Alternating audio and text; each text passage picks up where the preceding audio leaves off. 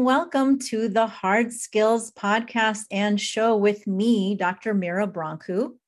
I work with leaders in healthcare, research, STEM, and other technical fields who want to develop an authentic leadership identity and create a healthy, inclusive workplace environment to retain the best people doing their best work. In other words, developing the hard skills needed to make a greater impact. Now, this season, we've been exploring the first stage of my strategic leadership pathway model, Facing Uncertainty. And today we're talking with Dr. Stefanie Mockler about navigating leadership role changes during uncertain times. Now, remember, we value evidence based practical solutions here. She is great for that. I don't want you watching or listening to this show passively. I want you ready to reflect, take notes. I always do and identify at least one small step to further develop your hard skills muscle. Now, before I formally introduce Stefanie, this is a reminder that today is the last day to apply to be a founding member of the TowerScope Leadership Academy. The last day, folks. We're seeking 15 founding members. We've been accepting as we go along for those who are a good fit. This is for a nine week mini version, a beta test for all of you to learn, grow, give us feedback. Don't wait until the last minute of today because we only have a few interview spots left. And as a reminder, TowerScope Leadership Academy is the next step in our social impact vision. It's an affordable, accessible leadership development option for women in healthcare, academia, and STEM.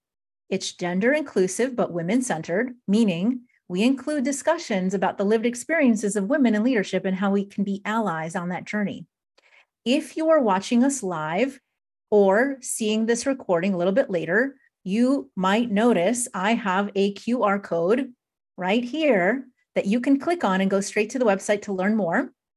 Or um, if you're listening, you can go to www.gotowerscope.com. Okay, let me introduce Dr. Stefanie Mockler, who, by the way, has her own QR code, and we're going to find out a little bit more what that is. She is an organizational development psychologist and the president and co founder of the Violet Group and the Violet Collective.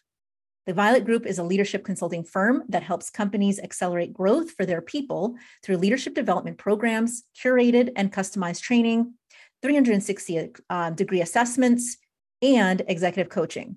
The Violet Collective is a growing community of ambitious, career oriented women looking to elevate their impact, expand their skills, and thrive in their work and personal lives. It's currently in development, folks. It will open its doors in early 2020, uh, 2024. So please make sure you follow them to see when this opens. Um, Stefanie takes an evidence based scientific approach to leadership consulting and coaching and team development.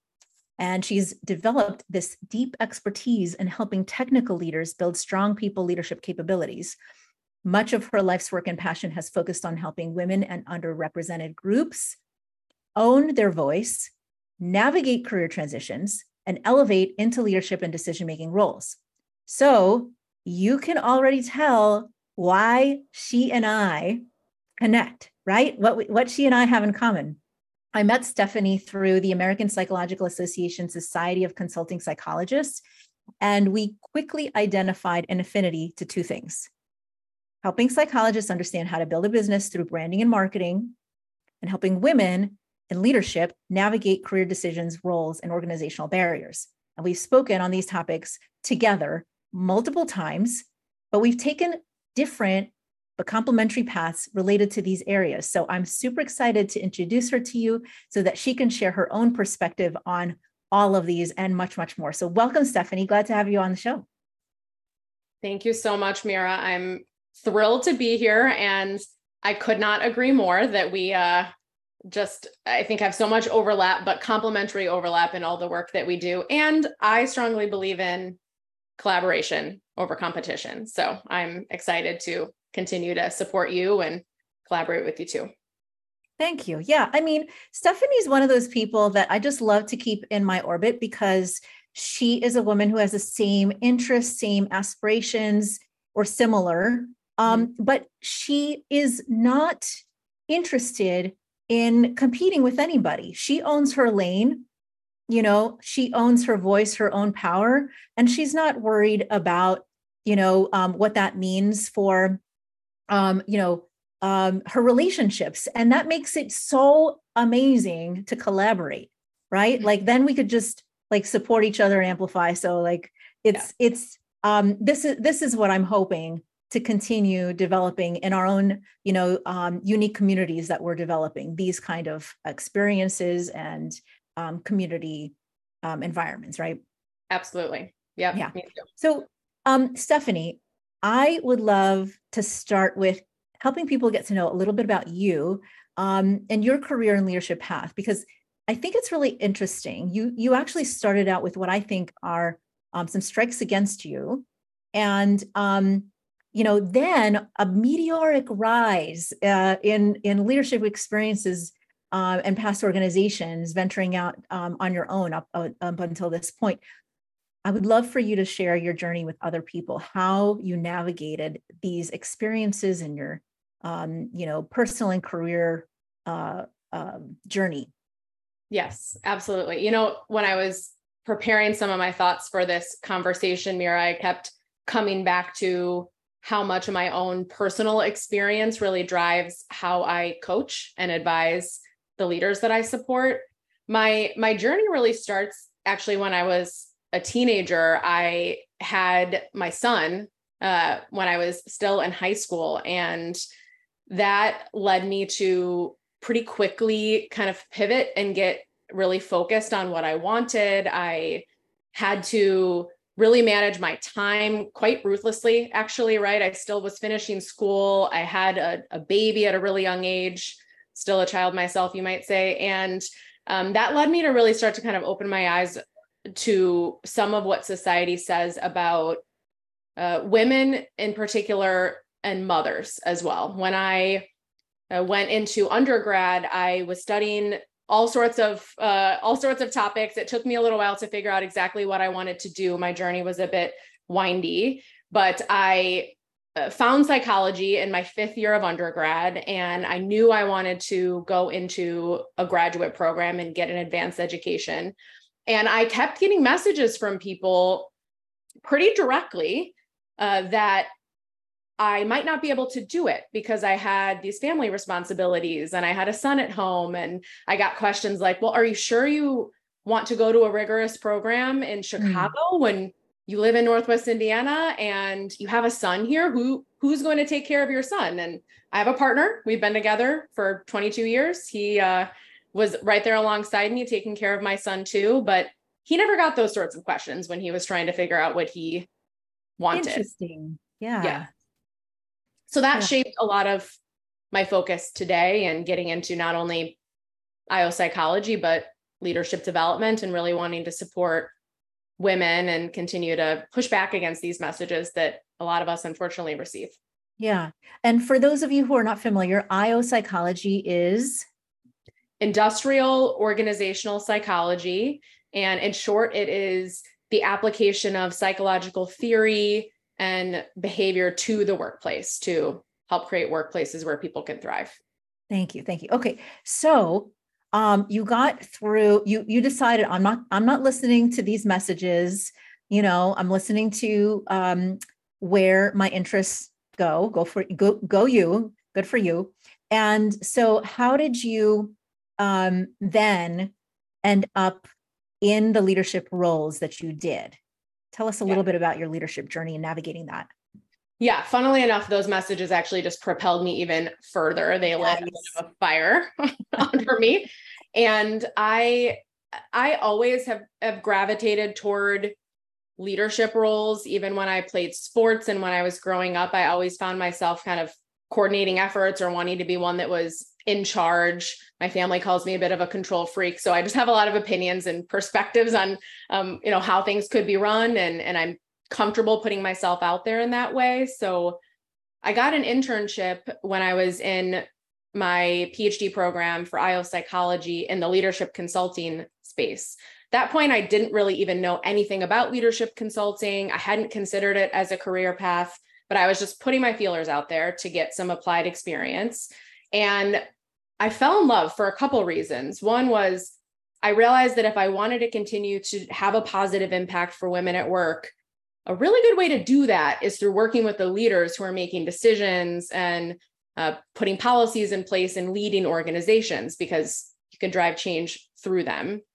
And then, second, it allowed me to tap into one of my values, which is just giving back, helping people. I really like to create space where people can talk through their challenges, get support. And I love seeing that light bulb moment for people when they realize, oh gosh, you're you're right, I could do something differently. So that's how I started in the leadership space. And I just tried to grab onto any challenge that I saw and I would see a gap and I would say, you know what, I think we should develop a solution for this. I'll pull a team together. Let's start testing out uh, some new solutions to offer our clients. And that led me to take on increasing leadership responsibility over the years. Great, great. So um, you've seen your own sort of role changes, but you've also had um, you know this opportunity to see a wide variety of leaders in lots of different contexts go through their own sort of role change challenges. And when you and I were talking about like what what should we focus on related to navigating role changes, you identified um, kind of three specific uh, target areas that you've seen as uh, challenges. You indicated uh, ch- subject matter experts to people leader, right? You yep. indicated managing a small team to leading other managers. And then you also said specialized technical lead to generalist. Mm-hmm. Why are these sort of challenges? What, what makes them challenging? Yes. These are, I think, the transitions that people go through in their career that require them to really ha- rethink how they're spending their time, what they value, what solid performance looks like and what success looks like. And I've coached a lot of leaders through this or professionals through this. And I think a big challenge that they face is having to uh, completely shift their mindset with regard to how they're approaching their work. And there's a whole cascade of challenges that comes along with that. Interesting. Okay. I want to dig really deep into this mindset shift. What is it that they're going through? But before then, we are nearing a brief ad break. You're listening to The Hard Skills with me, Dr. Mira Brancu, and our guest, Dr. Stefanie Mockler. The Hard Skills airs live every Friday at 1 p.m. Eastern. If you'd like to join us online right now and ask questions that we can answer in real time, you can find us on LinkedIn or YouTube at talkradio.nyc. And we'll be back with our guests in just a moment.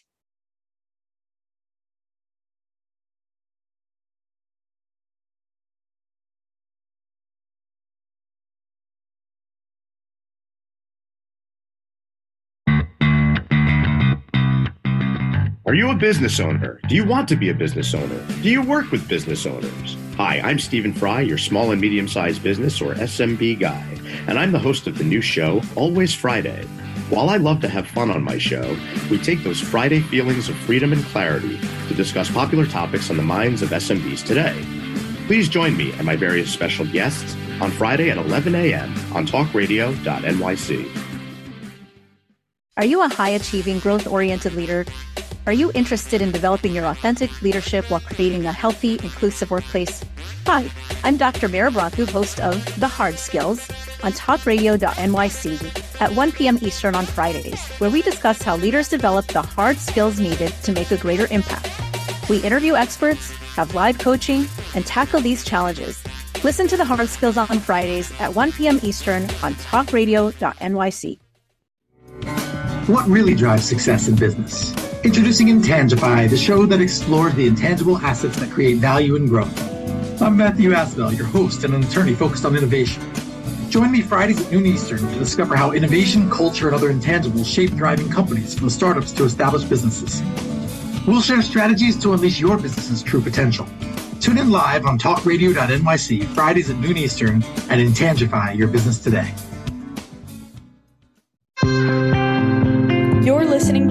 Talk Radio NYC. Uplift, educate, empower.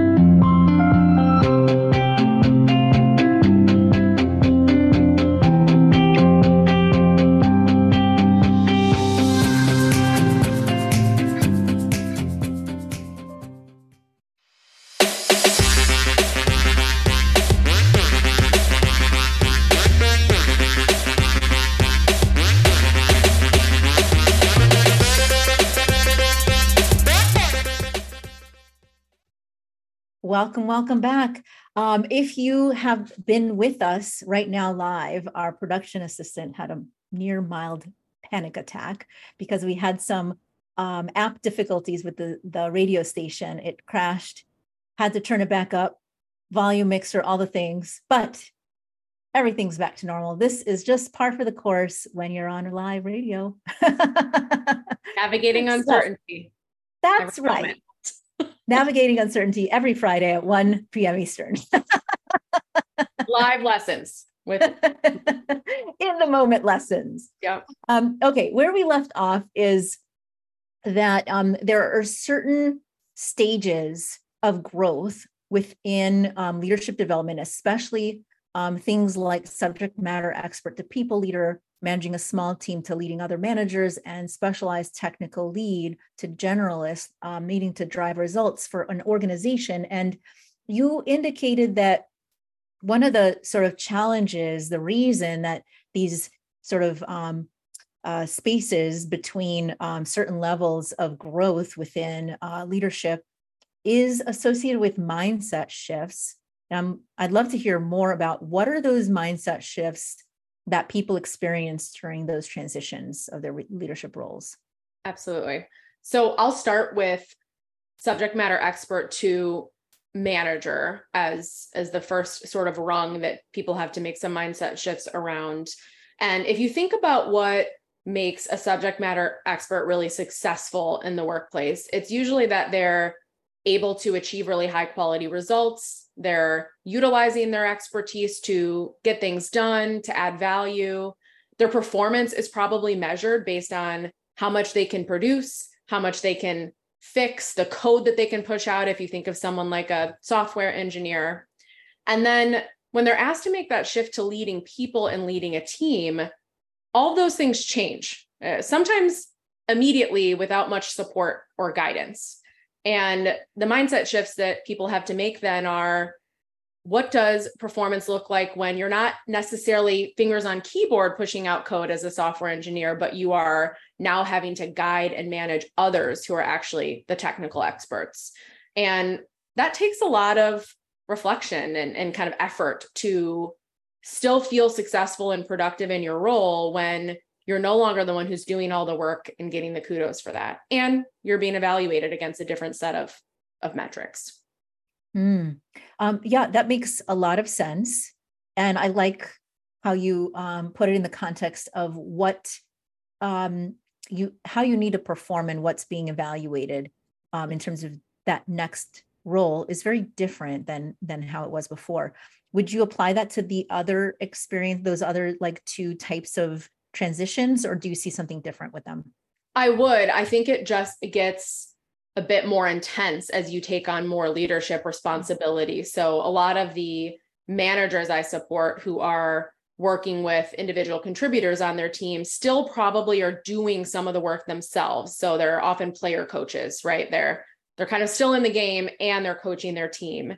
And then that next level up when they start to manage other managers, actually requires them to step back from the details and the doing of the work sometimes completely or just even more fully. And i see a lot of people struggle with figuring out well where do i spend my time? How do i uh, how do i ma- navigate my schedule? Where, what should i be doing? You know you you should be spending time with your team rather than spending time you know doing the work. And those sorts of things are foreign sometimes to people who have spent a lot of years honing their skills and probably being pretty proud of the skill set that they've developed as an expert. Yeah, absolutely. And I I like the term player coaches you gave to this that they're still doing the work.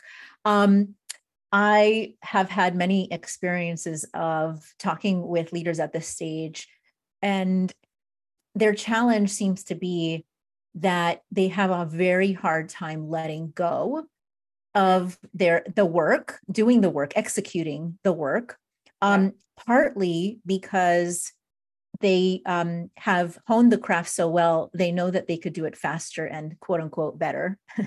Yeah um and or they don't want to take the time to train others up to coach others up into it. Um i'm wondering if that's part of what you see and if there's anything else that makes this um, especially challenging to be able to sort of let go and move into that next stage?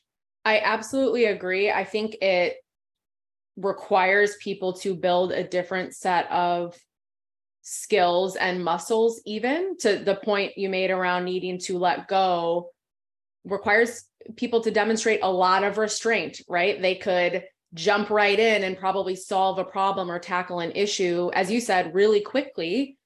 However, then they're likely uh, diminishing their team's potential and not allowing their team to learn those skills. So, uh, just a very tangible example, I would typically coach a leader in that scenario to you might see the the problem come through your inbox or through your Slack, whatever you're using, and then you have to actually pause, pull yourself back, and ask who on my team should be doing this, and how can I then support them rather than diving into it. And I've experienced this myself as well as I've grown my own leadership skills, and it is not easy. It's not easy. It isn't easy. And demonstrating restraint, that's that's also like a self-regulation thing. Like the um, excitement you get when you know the answer to something and you can solve it is hard not to jump into like the allure of solving the problem when you love you got into your job because you like solving problems right? As a subject matter expert yeah. you're a subject matter expert because you love solving a specific kind of problem. And now at this higher leadership role you're like wait i can't solve the problems i love to solve directly by myself? How do yeah. i let that go? Yeah and it feels good. You said the allure i would say it's even seductive right? It feels it feels productive when you're able to jump in and solve those problems. And you do have to learn how to build that restraint muscle so that you can actually acknowledge in the moment that you should not necessarily be jumping in on that. And i think that's one of the more difficult muscles to build for a lot of the leaders that i've worked with because many have spent 10 years uh, being measured against their ability to respond quickly solve a problem quickly jump in and now you're telling them actually that no longer matters in this role. In fact, you actually have to learn to not do that anymore. And I sometimes get some looks like, well, okay, how do I do that? I'm so used to this. So there's something about getting out of your comfort zone and learning to reorient the things you pay attention to that's really important here too. Yeah, absolutely. So um before I sort of dig any further into that, let's take like that next level up. Um, yeah. What um, what additional challenges do you see there? And are they the same? Are they different? What do you see? Some of them are similar but heightened. And I think, but the thing that comes into play for leaders who are more at the executive level is that now they're having to manage relationships across the business, especially in larger companies. There's a lot of complexity that starts to come into their day to day. The problems that they're solving are bigger, often cross functional, and the relationships and the network that they cultivate starts to become a whole lot more important than it was at some of those earlier stages of leadership. Relationships are always important, but the relationships themselves, I think, become bigger, broader, and, and sometimes harder to tackle a lot of the leaders at that level are also then having to navigate an external set of relationships. Uh, they might be managing vendors, they might be, uh, you know, engaging with other companies, and and that's a new skill set that I'm often help helping leaders develop at that level too. Yeah. So what is the mindset shift there? What are they trying to sort of let go of and or adjust in how they think about things? I would put that again in the time management bucket or energy management bucket. I think that what's difficult about cultivating and nurturing relationships is it's very much a long-term play right you you might not feel any immediate satisfaction from spending time building your network of peers day to day but then 6 months a year a couple of years from now it really does make a difference in your ability to get results to have the right level of influence at those more senior leader levels and the mindset shift there, I think, is getting people to get out of the day to day, more tactical, short term mindset and really recognizing that where they're spending their time now is getting them somewhere down the line in the future that they might not even be able to see or it's not quite as tangible. Yeah. I as you're talking, I I'm almost thinking like this sounds like at every level you're practicing a greater delay of gratification. Like at the first level, right? Like you can have the cookie right away. at the second level, you have to wait two days for the same cookie, or you get like three cookies, but you got to wait five days, you know? Yeah. And at like the highest level, well, you can have a cake, but boy, it's going to take like 10 years to get there. that is an excellent metaphor that I'm going to borrow. And that is spot on, right? And you, that's where that restraint comes in as well, because you're constantly having to restrain yourself in a in kind of a bigger bigger way as you take on more more leadership. And and it's funny it's i'm making this sound like it's all negative and there's all challenges. There's a lot of positive too right? Of course you have a lot of responsibility and you're impacting people's lives and you can really uh, get really big exciting innovative results at those levels but it is complex and it does require delayed gratification. That's for yeah, sure. You know, I was just going to ask, like, yeah, um, boy, none of this sounds really all that tempting. Um, so, why would what is compelling for a leader to want to lean into that next level up, knowing how much they're going to need to sort of hold off on the, you know, the positive results of their efforts? I'm glad you asked that because I think a key characteristic of being ready for the next level is asking yourself those questions and really understanding why you want it because it does require a lot of effort and time and investment in in professional development.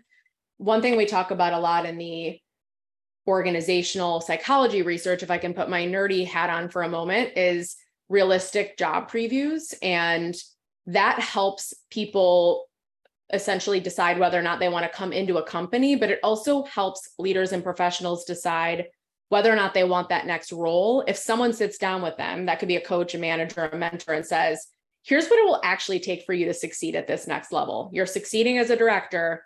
You want to become a vice president. Here's exactly what you need to do.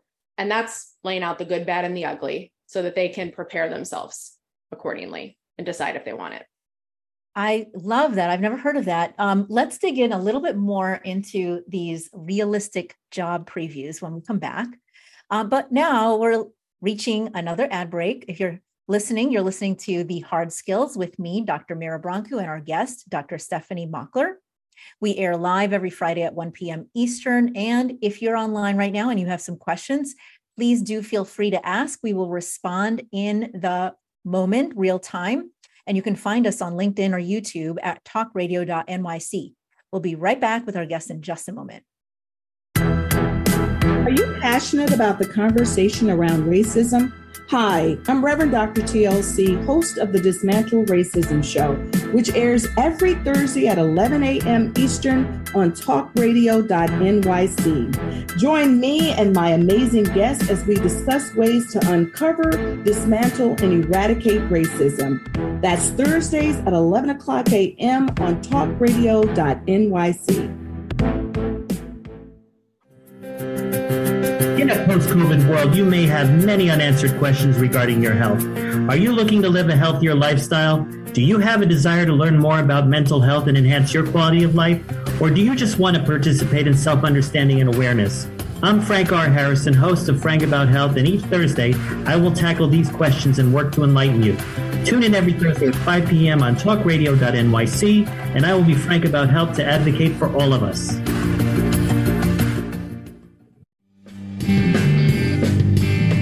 Hey, everybody, it's Tommy D, the nonprofit sector connector, coming at you from my attic. Each week here on talkradio.nyc, I host the program Philanthropy in Focus. Nonprofits impact us each and every day, and it's my focus to help them amplify their message and tell their story. Listen each week at 10 a.m. Eastern Standard Time until 11 a.m. Eastern Standard Time, right here on talkradio.nyc. You're listening to Talk Radio NYC at www.talkradio.nyc. Now broadcasting 24 hours a day.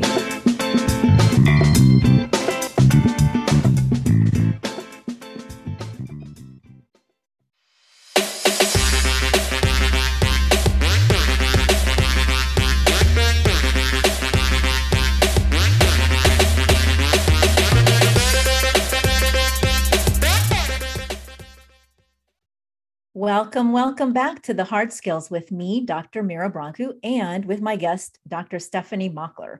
Now, we've been talking about role changes and navigating them through uncertain times. Up until this point, we've been discussing um, first, what are the sort of typical role changes you see within larger, complex organizations, um, and the mind shifts required to make those role changes. Um, where we left off is trying to explore the benefits. Like, why would anybody um, want to put themselves through a greater and greater delay of gratification around um, how they impact an organization and the outcomes and the results that they achieve, uh, knowing that it takes longer at higher levels, right? Um, and you started talking, uh, Stefanie, about realistic job previews and um, wh- why that would be helpful. So, can you share a little bit more? Yes. So, realistic job previews is essentially the concept that if you can give someone a really realistic and uh, genuine look at what a job is going to entail, it really helps them opt in and select into that role. So, this is relevant for certainly when you're attracting and recruiting people into a role or an organization, but also for a promotion when someone's considering whether they want to take on some increasing responsibility. And so this is something I would advise executives and leaders to be doing for their teams, especially if they have identified someone as a, a possible successor or someone is viewed as a high potential and ready to take on more. I think sitting down with them and saying, let me help you understand what it takes to succeed at this next level and beyond, then allows that leader to decide if they're in it, if they want it, because that motivation is really, really key for them being successful. Yeah, I think that's um, really uh, so key, so important. And even, you know, when people are in their current role, sometimes they have unrealistic expectations of themselves and others and the organization on on how much, how fast they can sort of make a change or or make an impact. I I've recently had these same conversations with a leader who's struggling with one of their sort of next in line leaders um, that they're supervising uh, because that person isn't sort of um, you know living up to the sort of expectations of the role. They had something different in mind i think. And we talk a lot about um, can you create uh, almost like a you know maslow's hierarchy type like a an, a hierarchy of developmental growth goals to reach the point at which they actually want to be at because they think they can get here, but it takes all of these other skill sets that they don't necessarily realize are required of this kind of higher level role because they leaped too fast from subject matter expert into this higher level role without realizing what it actually takes. Um, yeah. And I'm wondering, uh, you're nodding, so I'm assuming that resonates. Like you've seen these kind of deeply, yes, resonates deeply, and it's. I, I think the best leaders are doing exactly what you're describing with their teams is that they're sitting down and saying, okay, you want this. Let's talk about what it takes. And then let's put together a really strategic and actionable development plan for you so that you can get there. And sometimes that process of giving a realistic preview and putting together a strategic development plan helps someone Uh, weed themselves out of the process and or helps the organization weed them out because you need to be able to take that plan own it execute on it demonstrate that you're ready to i think truly step into that next level. Now that's the ideal. And a lot of times we're not operating in an ideal world. So that doesn't happen as often as i'd like. That's why our roles exist and why we do what we do. But i think that motivation is really really key. I've coached a lot of leaders who found themselves in a team lead role, managing other managers.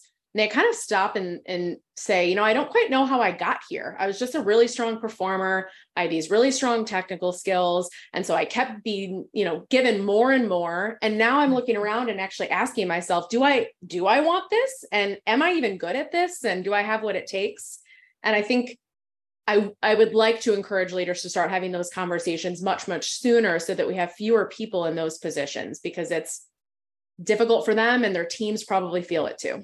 Yeah, that's right. I mean, when you are simply um, you know, chasing after a role, for example, or um, just sort of accepting like oh i'm good at this so now i'm in this position oh i'm good at this so now they put me in this position without really like slowing down to reflect on is this right for me you know is this what i want just because you're really great at something doesn't mean you want it and you're willing to you lean into it it might not be right for you right so you mentioned looking at your energy looking at you know um, you know self-reflecting self-awareness there's a lot of ways that we um, provide assessments for people to better understand themselves and what they should be leaning into and out of, right? Or that kind of thing. Um, and in terms of of um, benefits, going back to benefits again, um, the the folks who, you know, um, w- what kind of folks would want to lean into moving at you know up into these um, different levels of leadership and knowing that it requires a you know different set of skills. The hard skills by the way these are the hard skills. These are the skills that it requires skills that you did not get in your first training right? What kind of people lean into that? There's a couple things i'd call out. One is people who get jazzed up and energized by positively impacting others careers and and giving back. I think a lot of leaders get into those roles because they want to coach they're energized by mentoring others they they really feel fulfilled when they see their positive impact on other people's career journeys so that's something i think is a, a characteristic that can drive people to get into leadership and you can realize those benefits another is uh, being willing to run toward the fire, so to speak. I think uh, leaders who are going in eyes wide open recognize that they're going to have to lean into complexity. They can't run away from it. There's going to be a lot of problems that they have to solve that they've probably never tackled before. And to some extent, I think uh, they need to be energized by that too. They want to, you know, they need to want to have those challenges in their life and be somewhat energized by uh, addressing those challenges. The last one I would say is I think uh, a benefit that leaders can get is that they can have quite a lot of influence. They could be pretty visible. They're probably going to get access to uh, you know powerful people right powerful projects work that that has a lot of meaning and impact and i think the leaders that get into that are excited by that possibility and are willing to lean into that and, and put themselves out there in that way as well yeah. And um, I mean, I especially resonate with the reach and impact, you know, um, and I think you do too, you know, the the potential for greater impact um, at a larger scale than what, you know, you yourself by yourself can put, you know, possibly um, you know, contribute. And you know the the ripple effect that it can create through you into others um, is very compelling these days for people who want to make a difference, you know? Um, so the one thing that I do want to go back to is the firefighting, this second benefit, right? Um, and connecting it to like during uncertain times, what is um, sort of the additional, what are the additional challenges as well as where folks can fit in? And one of the things that you um, made me think about when, you know, you said, well, you know, for some people it's leaning into firefighting you know it's leaning into going towards the fire right? What's interesting is i never leaned into uh, firefighting necessarily but i leaned into putting out the fire a lot. Like i really liked to um, calm the environment. That's that's always been my role is turn chaos into simplicity and calm. And in times of uncertainty that is sometimes exactly the kind of leader that we need. We don't need somebody spinning things even further out of control and adding even more changes to an ever changing environment. Sometimes, in some environments that are so disrupted, we need somebody um, who likes putting out the fires, not just chasing them or creating them, mm-hmm. right? Um, so I'm I'm curious to hear more about like during times of uncertainty and volatility and change, Mm-hmm. How does that affect these role changes? What are people thinking about? Like, how does that adjust, you know, how you're thinking about supporting leaders as well. Yeah, it's an excellent point you're making because I think it brings in this the importance of context and the situation. And some leaders uh, are the leaders you want to bring in when you have a turnaround situation and you need to drive change and you need to kind of shake things up and, and run yep. toward the fire. And other leaders have a style that's more conducive to steadying the ship and leading, you know, getting people aligned and in the right direction and putting out the fires, as you said. And I think that's another piece that a leader should be exploring both for themselves and their teams, which is in what situation are you best equipped to lead? And in what situation do you think your natural skills really allow you to lead most effectively? And I think that's particularly relevant during uncertainty and when there's a lot of disruption. I have um, a client that I worked with in the past where I was coaching several of their leaders, and they were going through a huge transformation. They had something like 100 initiatives happening at once. They were hiring really rapidly and bringing a lot of people in, and people were just spinning, right? If you envision a top, they're just spinning. They don't know where to go. They don't know where to spend their time on. They're getting mixed messages. My initiative's important. No, their initiative's important, right? And the teams were just uh, really not able to operate. And not only headed toward a state of burnout, but starting to look around and think about what are my other opportunities because I can't last here. And I think the leaders that were able to really help that company and those teams navigate through that intense change and uncertainty were the ones who could steady the ship, who could say, you know, we have 100 initiatives. These five are actually the ones that are most important for you to focus on for the next six months or a year. The rest, you don't need to pay attention to them. And then we'll reevaluate as we go. And I think that leadership style is really necessary and helpful in those sorts of situations. Yeah. And by the way, studying the ship does require that, you know, high level strategic thinking. It's not about tactical thinking anymore. It's exactly what Stefanie said about, you know, um, aligning people, supporting people, creating the kind of relationships that create stability um, instead of instability. So all of those skill sets are really ideal to bring in when there's a lot of volatility and change. So we're going to get back to this um, after our next ad break. You're listening to the Hard Skills with me, Dr. Mira Brancu, and our guest, Dr. Stefanie Mockler, and we'll be right back after this break. What really drives success in business? Introducing Intangify, the show that explores the intangible assets that create value and growth. I'm Matthew Asbell, your host and an attorney focused on innovation. Join me Fridays at noon Eastern to discover how innovation, culture, and other intangibles shape thriving companies from startups to established businesses. We'll share strategies to unleash your business's true potential. Tune in live on talkradio.nyc Fridays at noon Eastern and Intangify your business today.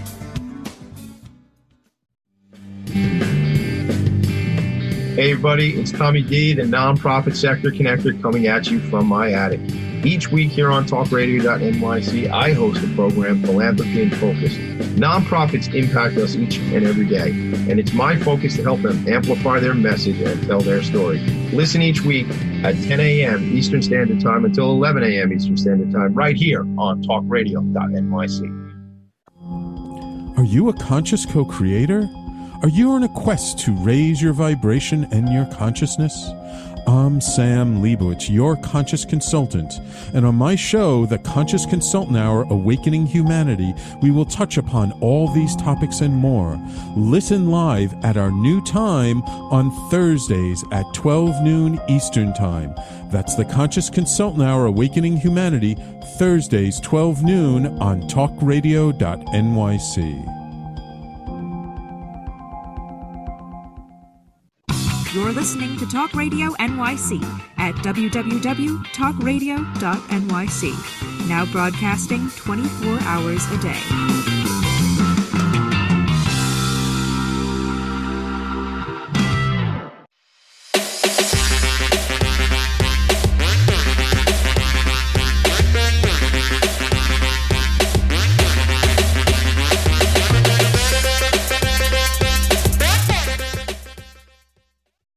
Welcome back to the Hard Skills with me, Dr. Mira Brancu, and with my guest today, Dr. Stefanie Mockler.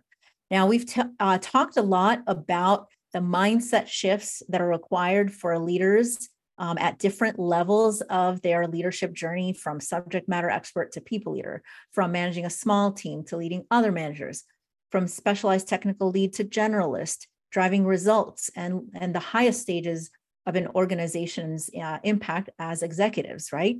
And we talked about the benefits and how to navigate um, through those uncertain times. Um, Stefanie, are there any best practice tips or frameworks that you would like people to be thinking about in order to navigate um, these different levels of leadership journeys, especially in uncertain times? Yes, there are a number of tools and frameworks that I bring into my coaching work in particular. Uh, it always depends upon that specific person, of course, and what their unique challenges are. But one that I find myself using uh, very often is a time audit combined with the Eisenhower matrix, which I'm sure you've probably heard of. It it essentially just invites you to look back and audit your time over the course of some time period. Usually it's a month. So I'll have my coaches look back and really track and categorize where they were spending their time and what sorts of meetings were on their calendar, what they were creating space for. And then we take those categories and put them in the Eisenhower matrix, which essentially asks you to categorize tasks and work based on urgency and importance. And that starts to get leaders to think about what you mentioned earlier around are you operating more tactically or strategically? Are you just putting out all the fires and only focusing on what's urgent and right in front of your face? And also, are you thinking about how you can take some of those activities and delegate them off to the people on your team, allowing them to to truly own some of the tasks that you probably are pretty good at as a leader, but you want to equip your team to be good at too. So that's an exercise I'll take leaders through often. Sometimes it can take a bit of pushing to get them to do that full time audit because it does take a while, but it can be incredibly eye opening to look back and realize where you're actually spending your time versus where you'd like to be. Yeah, absolutely. Uh, this reminds me actually of what I applied to my own business uh, when I was early on in my own business development. I used Toggl, which is just an app to help me track my time. Mm-hmm. And, um, you know, I would put labels on every sort of thing that I did.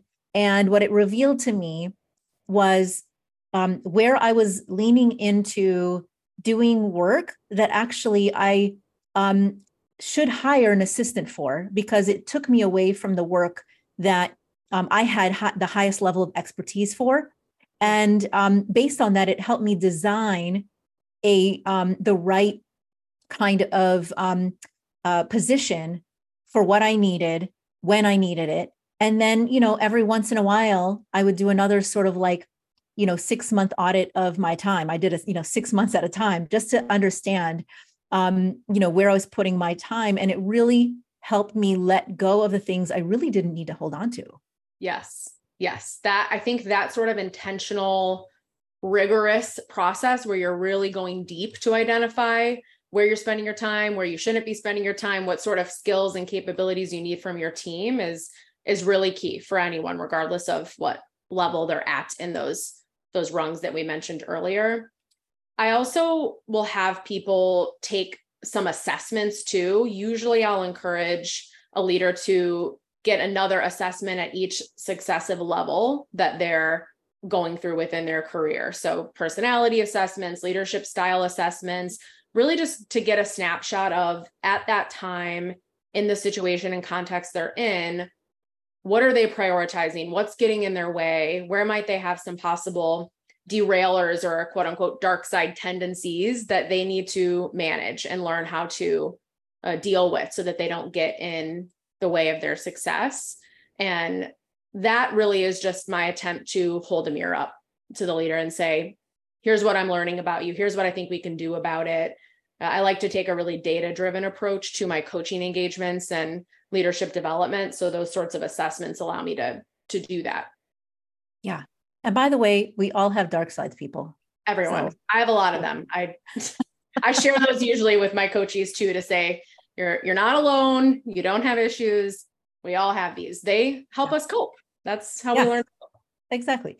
Okay, so um, with all of that in mind, tell us what you're up, what you've been up to um, these days to apply these ideas of supporting leaders uh, navigating uncertainty through um, you know the violet group and the violet collective yes. and i while you while you share i'm going to share a little bit about some of these if you're watching live or the recording i'm going to show you the, these websites um, as she explains it to us okay? amazing so i took a big bet on myself took a big leap and started my own business uh, with a co-founder and team called the violet group uh, early this year. And at the Violet Group, we focus on bringing consulting solutions to corporations to help them really accelerate growth for their people. So that includes custom workshops, that includes leadership development programs. There's my amazing team of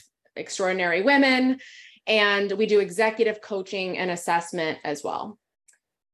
The Violet Collective is our newly launched community for women. Uh, we are working really hard behind the scenes to design this community, and it will be uh, chock full of resources, curated insights, live learning sessions with myself and my co founder, Dr. Kelly Levin. And we'll also be hosting live group coaching sessions as well in this community. So we actually just launched our first wave of testers in the community last night. And I have to say, I didn't really sleep very much because I was so excited and also just kind of in there worried and anxious about all the things that could go wrong, you know, when you're launching something new. Yes. But we have big goals for that community and it really taps into something that I'm personally really passionate about, which is helping women and, and underrepresented groups really thrive and continue to take on leadership roles. That is super, super exciting. I can't wait to see what you learn from the testers. Um, so what we looked at, if you haven't had a chance to see directly on the, the video that we have, um, if you're listening later, it's the violetgrp.com is the Violet Group. And then you can find the Violet Collective on LinkedIn if you enter just that. And on Instagram, it's going to be the Violet underscore collective. On Facebook, um, it's actually under the Female Leaders Edge um, because it's been transitioned from a previous branding. Although, if you enter the Violet Collective Facebook, which I did into Google, it immediately came up. So it's working, Stefanie. it's in the process, I think, of we we rebranded. Um, for anyone who might find the Female Leaders Edge, that was my platform I ran for about five years, and we rebranded, and hopefully things are continuing to work through that rebrand. But that's a good thing to know. It's working. It was easy to Google and find you, so that's Perfect. good. All right. Perfect. So let's pull all of this together we learned a lot of hard skills required to make a greater impact, have greater reach, have a ripple effect at the highest levels in the organization and at different levels what that requires, what you know mindset shifts it requires. Um, and apparently it's just a lay of gratification. We've decided it's just a lay of gratification is what it comes down to. I think I'm going to put a post it on my screen that just says delayed gratification. If if you're focusing on that and you feel like you're doing that, you're probably doing something right. From wait for the cake. yeah, don't eat the cookie. You'll get, it, you'll get it in 2025, maybe 2026, not now. Exactly. Now that's what we took away. Okay, but what did you take away, audience? And more importantly, what is one small step that you can implement this week based on what you learned from Stefanie? Share it with us on LinkedIn and at Mira Brancu or at talkradio.nyc, and we will cheer you on. We are also on Facebook, you saw Instagram, Twitter, Twitch, all over the place, but LinkedIn is often where we live, as well as Instagram. Um, we are also, the hard skills is also now officially on YouTunes and Spotify as an official podcast. So if you like this and other shows, please go subscribe to the podcast, leave a review, and share with others to help us increase our visibility our reach and our impact, we want the same sort of goals in mind. What we talk about in this episode is one of many aspects of developing nuanced hard skills needed to become an exceptional leader who can drive significant systemic change to make real impact. As a reminder, don't forget, apply to our Towerscope Leadership Academy. We're looking for founding members. Today is the last day to apply. And go to the Violet Group and Violet Collective to find out more about when they're launching in 2024. Join us next Friday, September 29th with Dr. Jeffrey A. Green when we'll talk about the knowledge, skills, and dispositions the workforce needs to face an uncertain world. You will not want to miss this show. There is a big reveal about this special guest. Now, some special language. I'm a clinical psychologist. She's an organizational psychologist. We are coaches. We are not your clinical or organizational psychologists or coaches. If you would like leadership and team development or any of our services, contact us. You could check us out. You found out where our um, websites are. Mine is gotowerscope.com. Submit a request to conduct a free initial assessment from either of us. And thank you to talkradio.nyc for hosting. I'm Dr. Mira Brancu, your host for the hard skills. And thank you, Stefanie, for joining us today. Have a great rest of your day wherever you're tuning in from.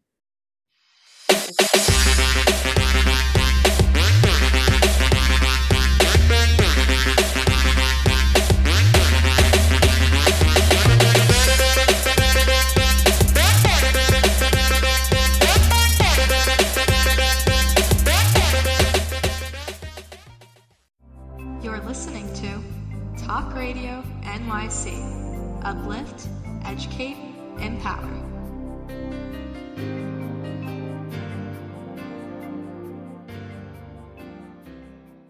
Are you a high achieving, growth oriented leader? Are you interested in developing your authentic leadership while creating a healthy, inclusive workplace? Hi, I'm Dr. Mira Brancu, host of The Hard Skills on talkradio.nyc at 1 p.m. Eastern on Fridays, where we discuss how leaders develop the hard skills needed to make a greater impact. We interview experts, have live coaching, and tackle these challenges. Listen to The Hard Skills on Fridays at 1 p.m. Eastern on talkradio.nyc.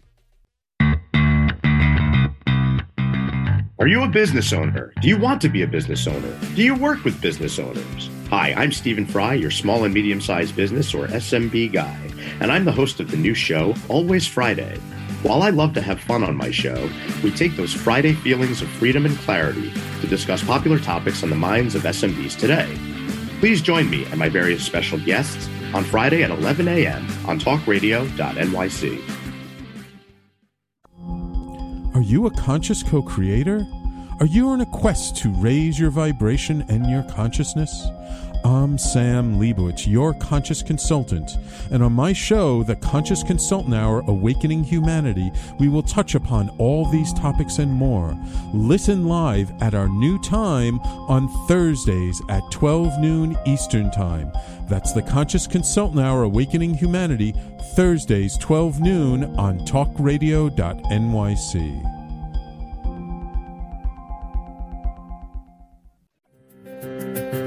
In a post COVID world, you may have many unanswered questions regarding your health. Are you looking to live a healthier lifestyle? Do you have a desire to learn more about mental health and enhance your quality of life? Or do you just want to participate in self understanding and awareness? I'm Frank R. Harrison, host of Frank About Health, and each Thursday I will tackle these questions and work to enlighten you. Tune in every Thursday at 5 p.m. on talkradio.nyc, and I will be frank about health to advocate for all of us. Passionate about the conversation around racism? Hi, I'm Reverend Dr. TLC, host of the Dismantle Racism Show, which airs every Thursday at 11 a.m. Eastern on talkradio.nyc. Join me and my amazing guests as we discuss ways to uncover, dismantle, and eradicate racism. That's Thursdays at 11 o'clock a.m. on talkradio.nyc. You're listening to Talk Radio NYC. Uplift, educate, empower.